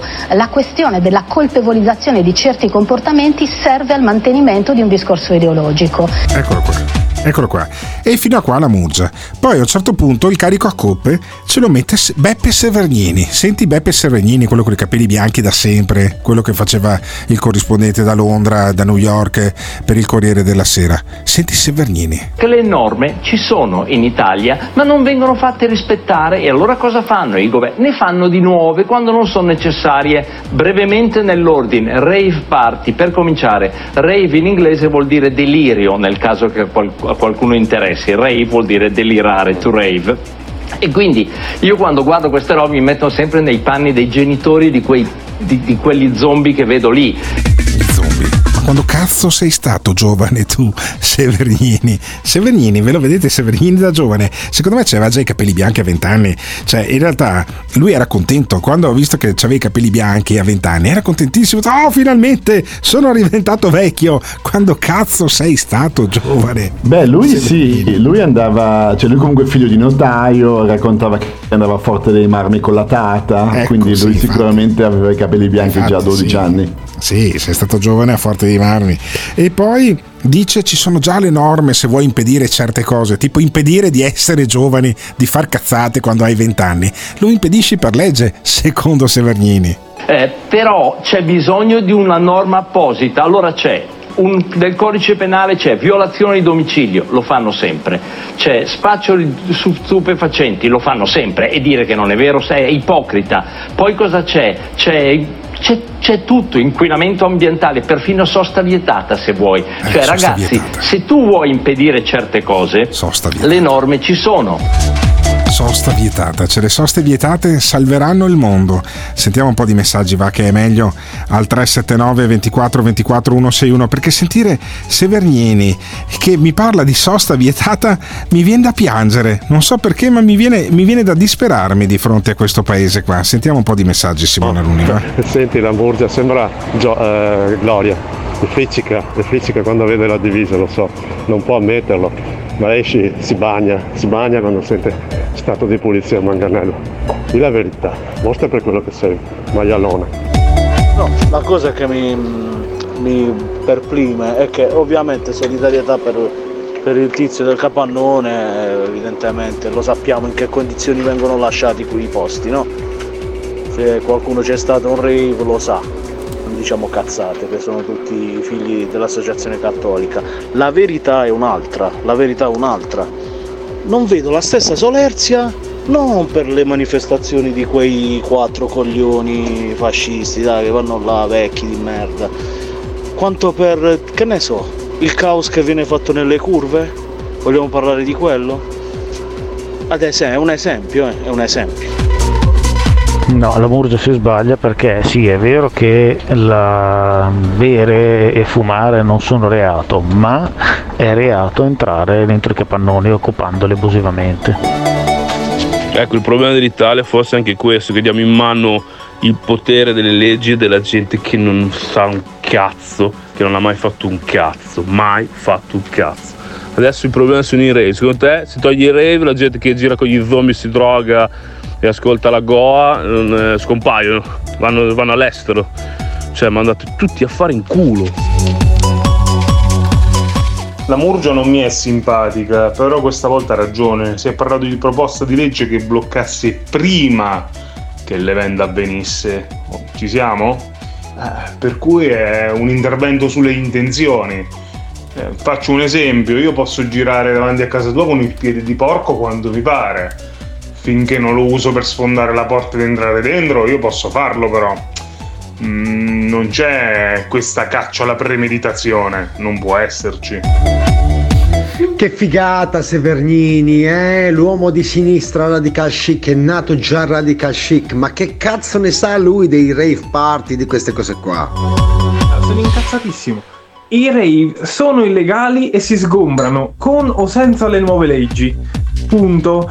Fare questa polemica per giorni e giorni e giorni non serve a un cazzo, a parte, a parte quei quattro vecchi di merda a cui interessa questa cosa qui, o a, agli altri quattro stronzi che a, veramente ci vanno ai grave, non interessa a nessuno sta puttanata qua. Basta parlare del nulla. Parliamo, del, parliamo di Giorgio, ah, perché è meglio. Ma Beppe Severgnini e la Murgia sono andati al collegio cattolico assieme al principe di Zurigo? Sì, a Utrecht. A Utrecht, secondo me c'era il principe di Zurigo, Severgnini e la Murgia, tutti e tre lì dentro nella sala mensa cattolicissima sotto la Madonna. Però sentiamo il messaggio invece di uno che a due rave c'è stato. Il nostro Pasquale, quello che si spendeva il bonus Draghi da duecento euro a mignotte, ecco, il nostro Pasquale c'è stato a due rave e ci racconta la sua esperienza diretta. Io personalmente sono stato in rave. Wow, un paio in realtà, uno me lo sono fatto dall'inizio alla fine, però anni fa. Ma non si sente un cazzo. Non si sente un cazzo, vedi, vedi, vedi cosa succede, infatti te lo faccio sentire per questo. Cioè, uno va a rave e poi diventa sordo e quindi non capisce che ha lasciato l'audio troppo basso. E quindi io mi domando, mi domando, ma scusatemi, ma allora è una crociata contro i rave o è una crociata contro la libertà? Cioè, in gioco cosa c'è? C'è la libertà di drogarsi o c'è la libertà? Punto. Cazzo, ho detto libertà e mi è arrivato un messaggio dal papà fascista, dai. È tanto che non sentiamo il papà fascista, che è sotto d'aspo. È sotto d'aspo il papà fascista per delle cose enormi che ha detto sulla eh, Liliana Segre, ma se il dodici di novembre viene alla cena del Morning Show a spiegare le sue ragioni, allora forse, forse lo riammetto al Morning Show. Sentiamo intanto il messaggio del papà fascista. Ma teste di cazzo, a Predappio eravamo in cinquemila vecchi dello stampo vecchi. Mio, perché Perché non c'è spazio per quegli invertebrati di giovani, di sinistra, dei centri ah. sociali. Ah, ma okay. andate a fare in culo, pezzi sì. di merda. Eravate solo vecchi. Eravate solo vecchi. E al ristorante da Gio Formaggio ad Albettone il dodici di novembre ci sarà la cena del Morning Show. Vi state fumando tutti i posti, ne sono rimasti venti. Per cui chiamate il ristorante da Gio Formaggio ad Albettone, prenotate per la cena del dodici novembre, perché mi sa che se il papà fascista non prenota rischia di rimanere fuori, o almeno rischia di rimanere in piedi. Beh, di solito quelli come lui si legano fuori dal Carrefour quando sì, si fa la spesa, no? Come i salami, sì sì, assolutamente. No, no, no, come i salami, come i cani. Quando no, tu entri a fare la spesa a prendere il latte e il pane, dici aspetta no, un attimo che lascio fuori il cane. Ma mi basta appenderlo a testa in giù senza neanche fucilarlo prima. Sentiamo degli altri messaggi che stanno arrivando al tre sette nove, due quattro, due quattro, uno sei uno. Oh, Gottardone contro Severgnini che dice ste cazzate, mamma mia, sono stagliata davvero. Non si può sentire, sono dovuto andare in un altro posto per mandarti il messaggio. Mamma mia. Oh, ma se Pasquale è stato ai rave party, allora cioè si spiega tutto. Sì, si ma spiega molto. Io invidio Pasquale perché non si è fatto mancare nulla nella vita, non ha un freno, non ha un limite. Io lo invidio tantissimo, non sono capace. Effettivamente, Pasquale è uno che va nei club privé, si sfascia con le mignotte, si sfonda di vino, ad Halloween si è andato in morte bianca praticamente, e ogni tanto un paio di volte si è fatto anche i rave. Ma allora è questo essere giovani? Cioè c'è una libertà anche di sfasciarsi oppure no? Oppure devono essere tutti come Severgnini e come la Murgia? Ditecelo al tre sette nove, due quattro, due quattro, uno sei uno. Questo è il momento. È il momento straordinario nella sofferenza, nel, nell'incazzamento. Un momento straordinario per poter effettuare delle cose straordinarie. E adesso, e adesso, e adesso, e adesso, e adesso, e adesso, e adesso. Abbiamo tutte le possibilità di fare uno scatto meraviglioso. Ma vogliamo scherzare? Noi siamo bloccati su delle stronzate gigantesche. Gigantesco, gigantesco, gigantesco. Un popolo di anziani, Dio mio. Un popolo di anziani. Vecchi di merda. Un popolo di anziani. Vogliamo scherzare? Un popolo di anziani. Vecchi di merda. Un popolo di anziani. Basta con questo solo. Un popolo di anziani. Vecchi di merda. Un popolo di anziani. Vogliamo scherzare? Un popolo di anziani. Vecchi di merda. Un popolo di anziani. Basta con questo solo. Un popolo di anziani. Vecchi di merda. Un popolo di anziani. Vogliamo scherzare? Un popolo di anziani. Vecchi di merda. Un popolo di anziani. Basta con questo solo. Un popolo di anziani. Vecchi di merda. Un popolo di anziani. Vogliamo scherzare? Un popolo di anziani. Vecchi di merda. Questo purtroppo è un paese di vecchi di merda. Grazie. This is the morning show. Alberto, basta parlare di sto cazzo di rave, non ce ne frega più niente. Noi vogliamo sapere quando ti levi sti cazzo di baffi. Simone, visto che stai mettendo dell'elettronica, cazzo su un pezzo dei Krisma, dai, che hanno fatto la storia d'Italia e dell'Europa e del mondo. Krisma. Una maniera per conciliare le diverse posizioni potrebbe essere organizzare un bellissimo rave sui Monti Bugegi, ma si potrebbe chiedere a Giorgio dei Rave Stone, secondo me verrebbe fuori bellissimo. Non lo so, non lo so, poi i Monti Bugegi non so anche dove cazzo siano, roba citata da Giorgio, il nostro matto, che sentiremo domani mattina in dialogo con il Legionario, perché Giorgio riesce, nella chat del Morning Show su Telegram, no, ti a prego, intervistare... Cioè, no, ancora? Sì, sì, che coglione. Intervista il Legionario, gli fa raccontare cosa ha provato la prima volta che ha ammazzato uno in Vietnam. Oh ragazzi, non è mica una roba da poco sentire raccontare queste robe qui, quindi alla fine... Di, della puntata di domani sentirete, per chiudere bene la uh, settimana, sentirete anche il racconto da parte del mitico Legionario, che è uno che interveniva con dei messaggi WhatsApp fantastici alla Zanzara, poi si è rotto le balle ed è passato da noi.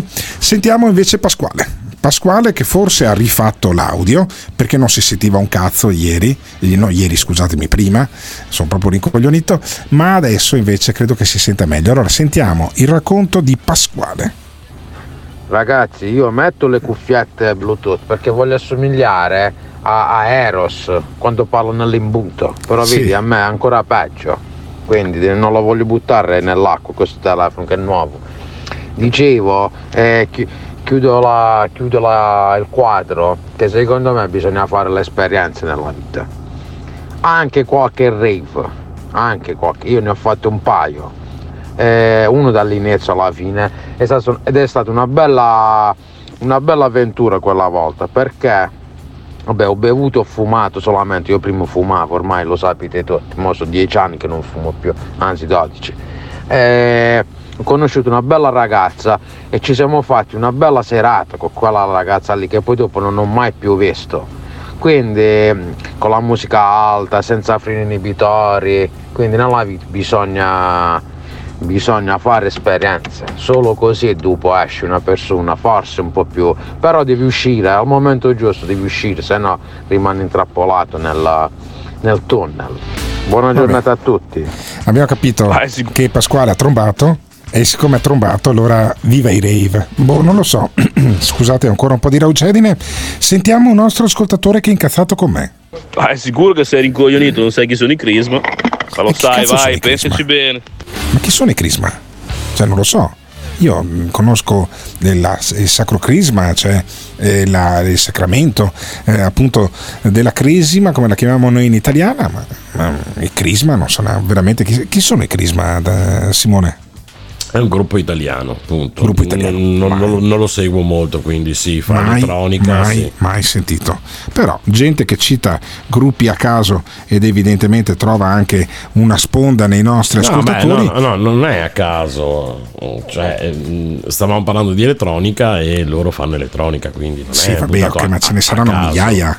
migliaia che hanno fatto elettronica, adesso neanche ci mettiamo a, a citare tutti quanti, se no non finiamo più. Eh, fammi sentire l'ultimo, l'ultimo messaggio. Ah raga, io le esperienze le ho fatte, le ho fatte, eppure non ho fatto niente di illegale, dunque c'è differenza tra illegalità ed esperienza. Questa è illegalità e dunque è giusto che sia stato fatto così. Allora, poi succede una cosa divertente, cioè gli stessi che si scagliavano contro eh, la, il Green Pass sono invece per la restrizione della libertà dei giovani, perché poi l'età media più o meno è la stessa, ce ne sono alcuni che sono coerenti, ad esempio il governatore eh, Vincenzo De Luca, quello che diceva che mandava i carabinieri con il lanciafiamme, fammelo sentire poi quel jingle di De Luca perché è stagionato, ma è stagionato bene, ecco, De Luca è contrario al reintegro dei medici Eh, nelle corsie degli ospedali anche senza il Green Pass, quindi anche senza la vaccinazione. Sentiamo De Luca. Il reintegro dei medici Novax è un atto di totale irresponsabilità che offende i medici che hanno fatto il proprio dovere, che hanno dato prova di deontologia professionale, che offende i pazienti, che fa solo demagogia, quindi è qualcosa di intollerabile. È qualcosa di intollerabile, dice, dice De Luca che probabilmente eh, eh, manderebbe eh, altro che rave anche quelli che non, che non si sono fatti i vaccini. E il virologo, no, anzi virologo, il medico della terapia intensiva di Genova, quello che quello che ha ah, una serie di sfortune una dietro l'altra. Eh, la prima è che il padre, dopo averlo mandato a Yale a studiare, eh, cazzo gli ha ceduto anche il posto da primario nello stesso reparto dove lavora anche lui. Dopo è diventato eh, medico personale di Berlusconi. Dopo gli è diventato il fratello ministro a funzione pubblica, proprio sfigato sto Bassetti. Ecco, gli capitano tutte le disgrazie. E allora Bassetti si scagliava così contro il reintegro dei medici in funzione, sebbene non siano vaccinati, sebbene non abbiano il Green Pass. Purtroppo la decisione che è stata presa di reintegrare il personale sanitario, che peraltro io condivido, è stata fatta in maniera sbagliata, perché il messaggio che è passato è anche i medici che non si sono vaccinati possono tornare subito al lavoro, ma soprattutto il messaggio è stato chi eh, non si è vaccinato nel duemilaventuno ha fatto bene. Sì, e poi uno che mette una musichetta così sotto sui video di TikTok e di Instagram dice no, eh, l'informazione è stata data in maniera sbagliata, perché invece mette la musichetta del cazzo, invece quello va bene. Sentiamo ancora Bassetti. Quindi eh, il problema è come è stata eh, mandato questa informazione, per cui ci stava bene che si potesse elevare l'obbligo vaccinale, perché la situazione è molto diversa, ma non nei modi in cui è stato detto, perché si è detto che è stata anche la vaccinazione è stata molto ideologica, e io credo che sia profondamente sbagliato dire che la vaccinazione è stata ideologica. Io credo che un medico Novax sia un ossimoro, esattamente come l'acqua asciutta o come il caldo freddo. Hai capito? E poi ancora con la musichetta dice un medico che non si vaccina dovrebbe cambiare mestiere, invece uno che fa il primario dove faceva primario il papà va tutto bene, sentiamo. Quindi un medico non vaccinato, un medico che non si vaccina è un medico che non ha capito l'importanza dei vaccini, un medico che dovrebbe cambiare mestiere, ma non per il Covid, sempre, quindi non va reintegrato per il discorso Covid. Un medico che non si vaccina è un medico che non può fare il medico, cambi mestiere, vada a fare dell'altro, ma non faccia più il medico. Benissimo, benissimo, quindi basta con i medici che eh, esercitano una libertà. Il, lo Stato ti dice che devi vaccinarti, ti vaccini. Lo Stato dice che devi parcheggiare lì, devi parcheggiare lì, perché il vaccino eh, in qualche maniera è una patente necessaria. Lo Stato ha deciso e tu obbedisci. Spazio alla discrezionalità anche sulla propria salute come medico, manco per il cazzo. E allora per lo stesso motivo io avrei dovuto operarmi sei anni fa, sette anni fa, invece che adesso, quando ho deciso di operarmi. Il mese prossimo probabilmente vado sotto i ferri, poi ci organizzeremo con Simone Alunni che cazzo fare quella settimana lì che sarò in ospedale. Ma per dire che poi ormai adesso sono gli altri che decidono per te, decide lo Stato, la libertà non c'è più.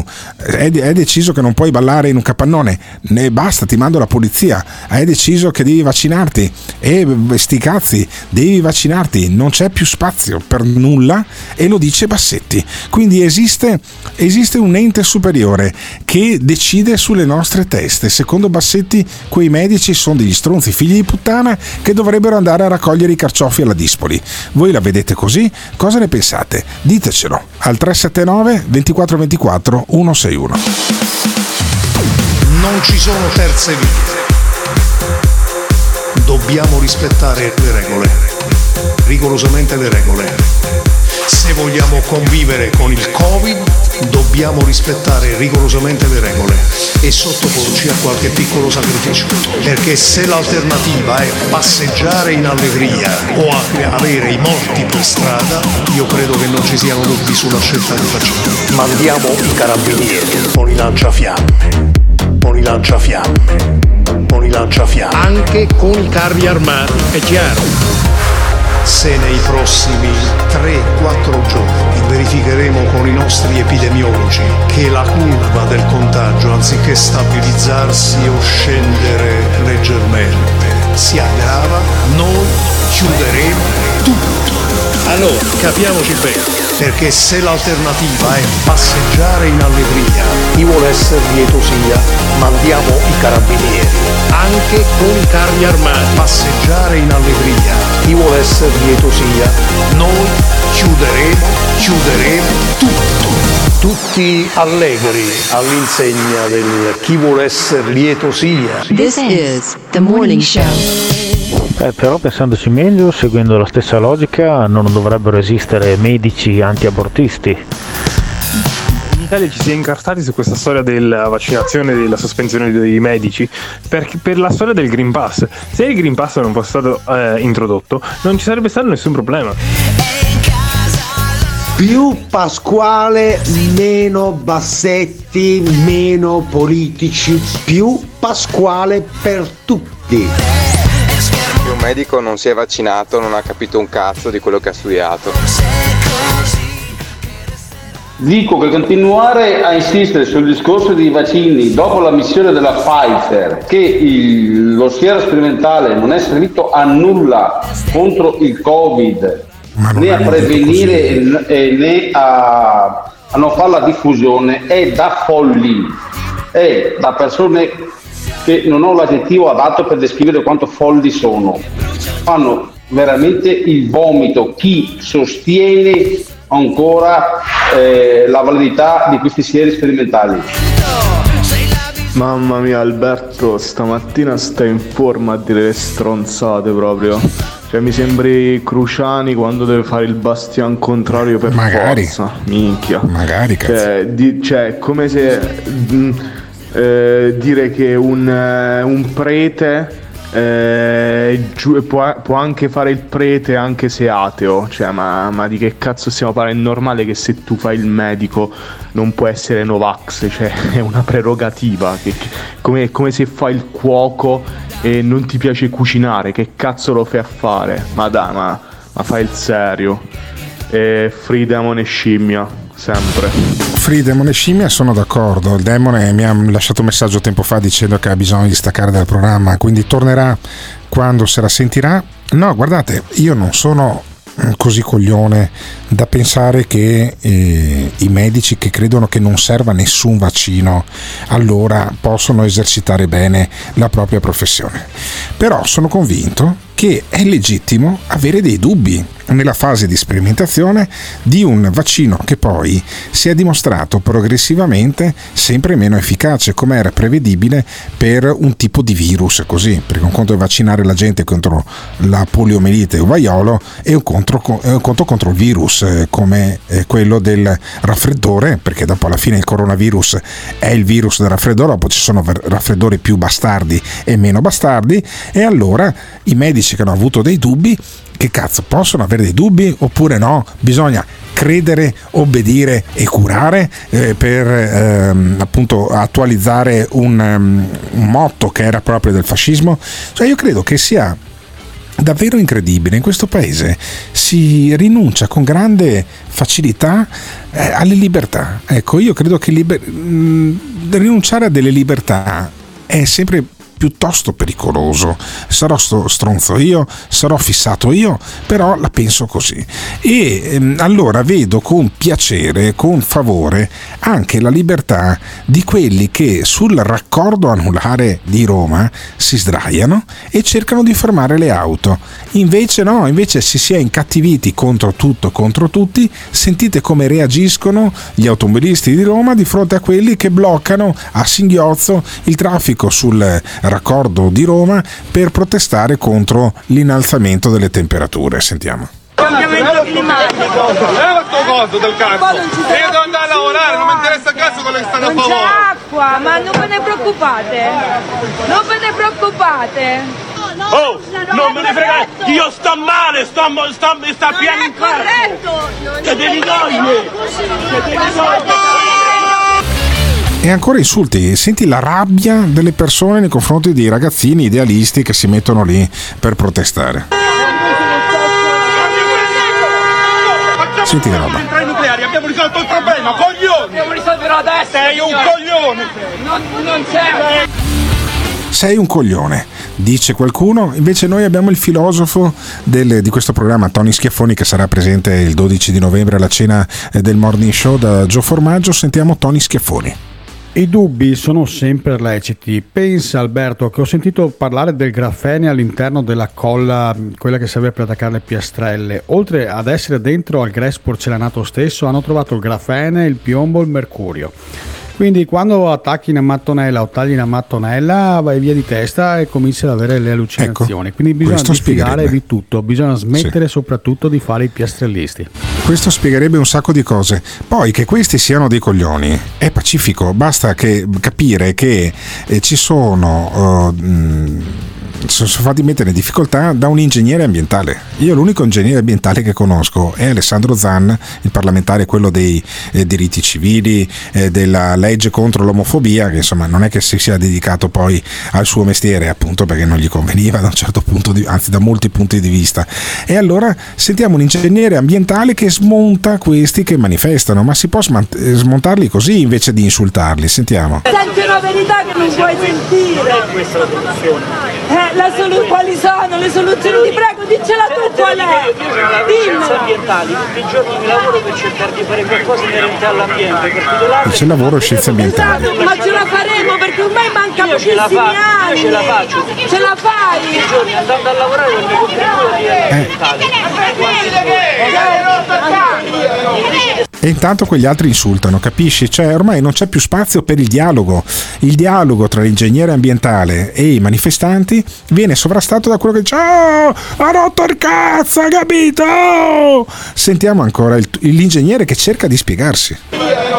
sta qua sul raccordo, che è una colata d'asfalto, andate pure voi a tutelare le alberature, a tutelare il verde, a considerare ma lo faccio anch'io nella mia vita, lo, sto, lo faccio da anni. Eh, dice andate a piantare degli alberi. Ma questo non è contrastare il cambiamento climatico, contrastare è un gesto attivo nei confronti dell'ambiente. Questo qua l'unica cosa che provoca è un aumento di smog, di macchine che stanno ferme e mandano eh, su inquinanti. Vedi. Invece... vedi, ma allora... Eh, fammi saltare gli altri messaggi, eh, gli altri audio, Simone, che non me ne frega un cazzo poi di sentire questi qua, però è, è significativo il ragionamento, no? Da una parte quelli che urlano, dall'altro quello che cerca di spiegare, e poi quelli che manifestano che invece vengono trattati come delle povere merde. Ma ormai alla fine c'è voglia di trattare come delle merde quelli che manifestano anche per cose inoppugnabili. Io sabato domenica ero a Riccione, c'erano ventitré gradi in spiaggia a novembre, eh, con la gente che prendeva il sole in costume. Avremo un cazzo di problema di surriscaldamento oppure va tutto bene?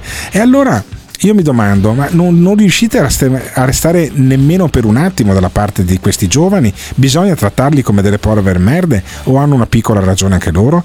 Ditecelo al tre sette nove, due quattro due quattro, uno sei uno.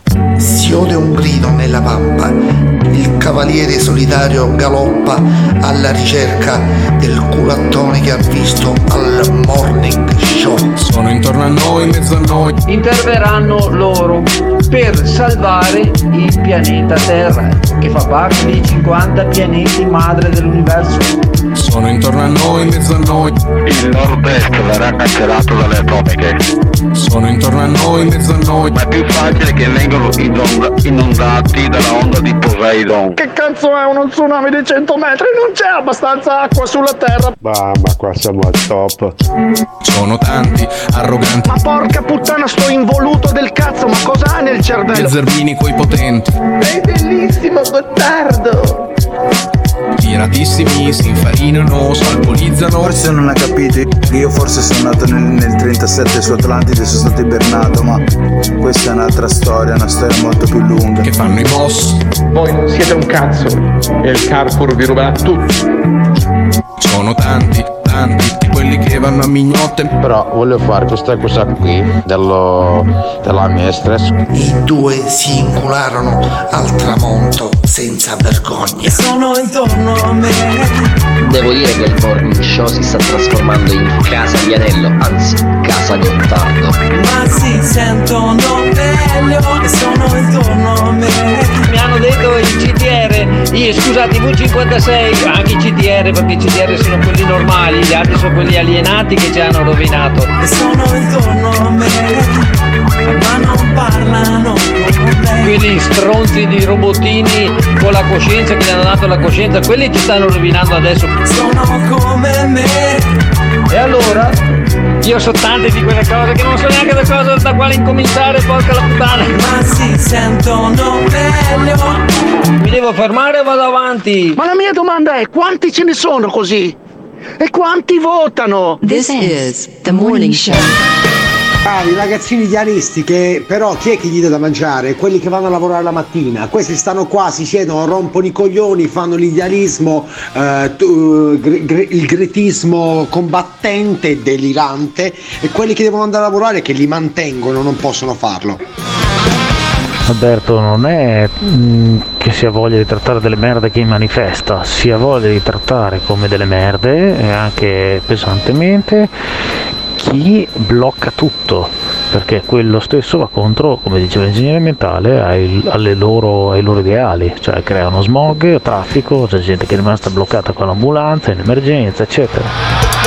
Secondo me fanno benissimo a manifestare in quel modo, ma sbagliano l'assetto, nel senso che dovrebbero, mh, tu mi spingi via, benissimo, subito pronto un altro, e così via, a testuggine, come mi cacci fuori un altro, e dovrebbero essere di più, almeno coprirla tutta, tutta la corsia, almeno le corsie, e non bloccare solo in un punto, ma in vari punti strategici, dove veramente blocchi Roma, e devono stare lì almeno per dodici ore. Poi vedi che il problema, qualcuno poi si sveglia e va a Giorgina a risolvere le cose, o almeno così molti sperano.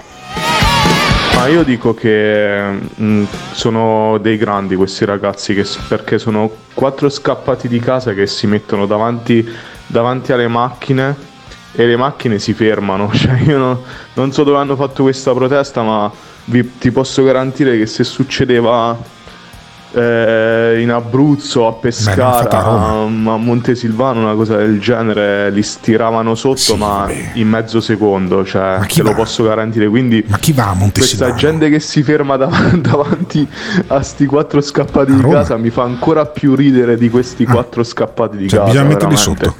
Si vede che non hanno voglia di andare a lavorare, si fermano, ah, non c'hanno voglia, si vogliono creare una scusa per, per non andare al lavoro quel giorno. Ma poi quelli più bellissimi sono con gli scooter e le moto, non se ne fottono proprio, vanno dritti, che classe che hanno quelli, avete visto le immagini come sono belli, con i loro caschi, uh, via dritto. Grande Alunni, hai messo Welcome to the Giorgio, wow! Sì. Allora, avremmo dovuto mettere Spatalino. Avremmo dovuto mettere Spatalino a chiudere questo programma, ma ormai ne mettiamo solo due blocchi. Voglio sentire solo un po' di Spatalino, poi il resto lo mettiamo domani, Simone Alunni. Però un paio di blocchi di Spatalino io lo vorrei. Spatalino che dice, perché è coerente anche con il concetto della libertà di cui abbiamo parlato prima, perché chi c'è più libero di Enzo Spatalino, introdotto da mh, Danilo, il nostro ascoltatore, che dice ti mando il meglio e il peggio di Spatalino, perché c'è, io metto Spatalino una volta alla settimana perché c'è un nostro ascoltatore che si ascolta tutte le puntate per fare l'antologia di tutte le peggio puttanate che dice eh, Spatalino. Allora fammi sentire prima l'ascoltatore e poi Spatalino che dice parlo alla mia maniera, Simone Alunni, perché anche Spatalino è alfiere, dopo gli altri messaggi no, non, gli altri audio li facciamo sentire un'altra volta, però anche Spatalino secondo me è alfiere della libertà, la libertà di attaccare Zelensky, di parlare male dell'Ucraina, però insomma io credo che Spatalino sia giusto che vada in onda, io non penso nulla, non sono assolutamente dalla parte di Enzo Spatalino, ma sarò sempre dalla parte degli Spatalino di spatalinizzare, degli sfasciati di sfasciarsi, delle troie di troieggiare, Dio le benedica. E noi siamo un programma che troieggia, troieggia grazie agli server di Dubai, grazie ai nostri ascoltatori che intervengono con noi, grazie a Simone Alunni che fa una regia impeccabile, stamattina ti sei assolutamente superato, grazie a Danilo l'ascoltatore che taglia anche gli audio di eh, Spatalino e, di Tizia, e a Tiziano Campus che invece fa il lavoro cosiddetto di cucina dietro le quinte. Sentiamo Danilo, sentiamo Spatalino e andiamo in diretta poi domani mattina e vi farò sentire la prima uccisione del Legionario raccontata a Giorgio il matto che lo intervista. Un programma più libero così non lo trovate da nessuna parte. Ciao a tutti. Buongiorno Alberto. Allora, eh, come di consueto, domenica ti mando eh, le, il meglio e il peggio di Enzo Spatalino della settimana, eccetto la puntata del ventisei perché quella l'hai già mandata in onda. Eh, li ho già montati gli audio e adesso te li mando, ovviamente ti mando quelli del ventiquattro, del venticinque e una parte di quelli del ventisette e, mh, sto concludendo con quelli del ventisette e mi manca eh dai, eh. la puntata del ventotto eh, beh, era, eh, è così. Intanto prenditi questi tredici quattordici audio, è un ragazzo circa. Pignolo, no, tredici quattordici non li facciamo sentire, ne facciamo sentire uno, sentiamo. Io da anni parlo alla mia maniera, come mi hanno insegnato i veri professori di una volta, ma con l'avvento del politicamente corretto, con il predominio costante delle femministe, qui non si capisce più niente. Sì, no, magari ne facciamo sentire un altro, anche perché... Ne facciamo sentire un altro? Sì, no, ma è meraviglioso, sì. È meraviglioso lui che dice non, qui non si capisce più niente, effettivamente non si capisce più niente, ma perché sei un coglione, non perché è colpa dei maestri, sei tu che non capivi un cazzo a scuola, Spatalino, sì, dai, fammene sentire un altro, dai. E come puoi tu andare d'amore d'accordo con Macron, con la Francia che potenzialmente si sentono superiori a noi? Torno a ripetere, Giorgia, io ti voglio bene, ti ho votato, per anni sono dalla vostra parte. Una cosa è cambiare atteggiamento, perché il ruolo istituzionale te lo impone questo cambiamento. Altra cosa è mettersi a novanta gradi. Eh sì, eh sì, vedi. Però vedi che poi Spatalino è come i Ferrero Rocher, ne scarti uno, te lo mangi, mangi il secondo, fammi sentire anche il terzo, dai.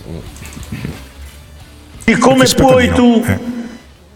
andare d'amore d'accordo? No, aspetta un attimo che è lo stesso. No, no, no, questo eh. è quello vecchio. Macron... Fammi sentire. Sì, Fammi eh, beh, sentire quando dice ho, a me non, eh, piace, non piace Macron. Beh, che strano, che strano che non gli piace Macron a Enzo Spatalino.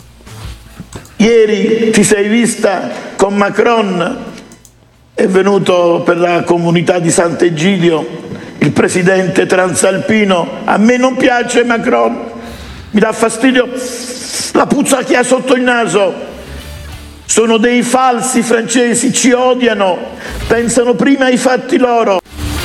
Eh, e sì, poi sì, Giorgia, mi dispiace che la tua prima visita ufficiale la farai in Ucraina. Devo prendere le distanze.